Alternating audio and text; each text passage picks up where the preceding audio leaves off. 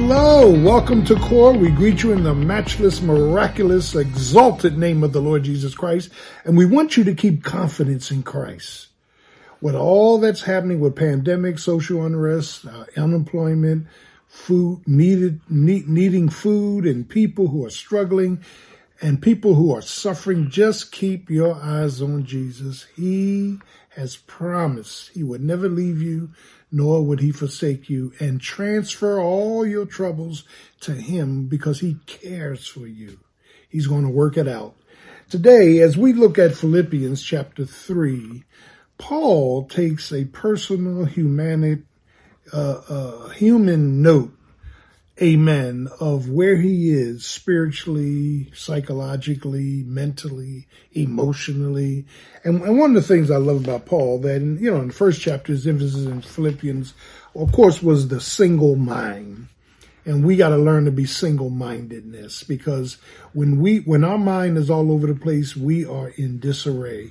We are in, amen, devastation, so to speak. He said, for me to live is Christ, and to die is gain, is better. So Paul deals with the single mind. Then he deals with the submissive mind in chapter 2. Let this mind, your mindset that was in Christ Jesus, be also in you. That being, amen, he was equal with God, but made himself of no reputation, took on the form of a servant. Let this mind be in you. We have to humble ourselves and not see ourselves as some superior, but inferior. Let this mind be in you, a mind of a servant, a mind of service, a mind of submission. Amen. And then he gets to the third chapter, and he's dealing with the spiritual mind. And it's interesting in verse 12, not as though I have already attained, not as though I've already reached perfection. Now let me stop, pause, and park. In our lives, we are reminded repeatedly of our humanity. We got a sin nature. We find ourselves falling short. We find ourselves, amen, sinful in our senses, and not exactly portraying Jesus Christ. Well, Paul says, I have not yet attained. I love Paul for that. I have not yet attained. You have not yet attained. We are struggling in conflict between these two natures, our feelings and our faith, the word and our wills. We keep falling short. He says in verse 12 of chapter 3, I have not yet attained.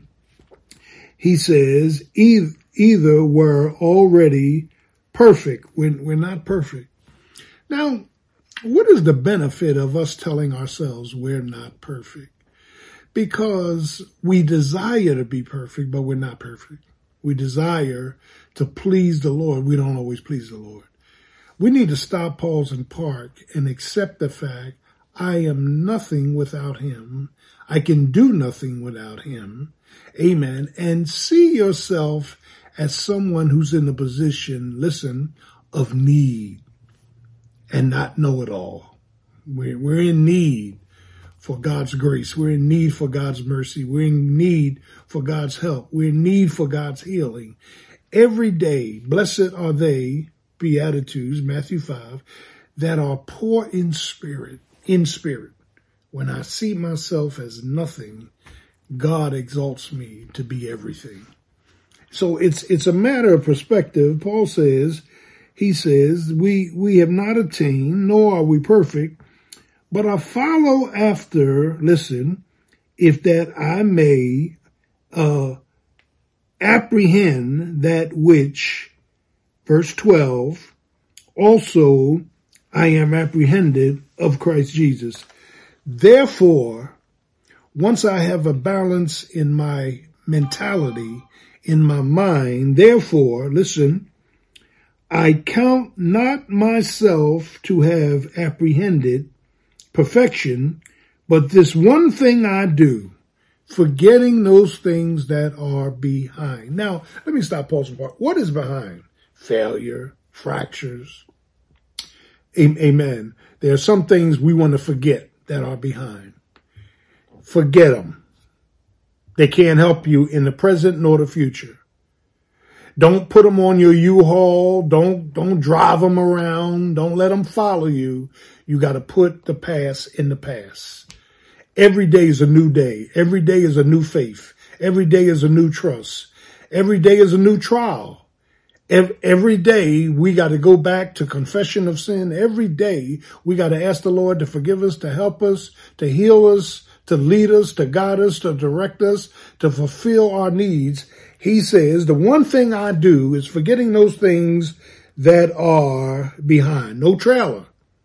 I'm not riding a trailer around. I'm not packing things in my trailer every day, letting it follow me. You only look in your rearview mirror when you're driving. You only glance there to see what's there. Your focus is always in front of you. And he says, the one thing I do is forgetting those things that are behind and, amen, reaching for those things that are before me. I'm constantly reaching for perfection. I'm constantly reaching for my peace. I'm constantly reaching for God's provisions. I'm reaching for my praise to Jesus. I'm reaching. Look what he says. I press forward to the mark of the high calling, which is in Christ Jesus. In other words, I'm running a race and I'm running with an objective in mind. I'm living with objectives in mind. I'm following that which is perfected, Jesus Christ. I'm following his will, his way, his word, and his wisdom. I'm following him. I'm pressing forward. Let us therefore, as many as, listen, be perfect, mature. Teleios is the Greek word, but be thus minded. And if in anything else, hallelujah, otherwise, let God reveal this even unto me. Paul is making a decision in Philippians chapter 3. And in Philippians chapter 3, we call it the spiritual mind because he says, finally, my brethren, verse 1, amen. I want you to see this. Rejoice in the Lord. And again, I say rejoice. Paul is giving us a new mindset, not only the single and submissive mind, but the spiritual mind is to keep pressing. The spiritual mind is to forget the past. The spiritual mind is to let Jesus in. The spiritual mind is to trust and transfer all of your troubles to him. The spiritual mind is to wait on him. The spiritual mind is to work for him. The spiritual mind, amen, is to understand you and I are not perfect. We're not perfected, but we keep on pressing. No pressing, no blessing. We got to keep pressing for the mark of the high calling, hallelujah, that's in Christ Jesus. I want to press to be like Jesus in my attitude. I want to press to be like Jesus in my love for others. I want to press to be like Jesus in me forgiving others and being merciful. I want to press to be like Jesus, showing grace to people who need grace. I want to press to be like Jesus in waiting on him and believing his word. My faith has to be fortified. My focus has to be fortified. Even my fractures can only be fixed by him. I got to keep pressing to the mark of the high calling that's in Christ Jesus. And as you press and as you praise him, there will be a peace that passes all understanding. When you come to the place in your life, as I have in my life, I cannot please the Lord on my own. I will never reach where God wants me to be on my own. I have not yet attained. I have not yet apprehended. But this one thing that I do is forgetting those things that are behind me and pressing on to those things that are before me. There are some things today that are before you that God wants you to attain. He wants you to reach. He wants you to realize, what's ahead of me, Lord? What is it you want me to reach? What is it you want me to attain? What is it you want me, listen, to be part of? And that's you, your grace, your mercy, your peace. So every morning we get up, God has a will for you to reach, a way for you to go. Amen. And his word for you to be sustained with through Christ Jesus. This one thing I've learned to do, forgetting those things that are behind, my sins, my shortcomings, my sad moments, and I keep reaching, hallelujah, to those things that are before you. Let the Lord lead you and you not lead yourself. Let the Lord be your peace, your power, and your provision today. Give up and let God in. Jesus, I give up.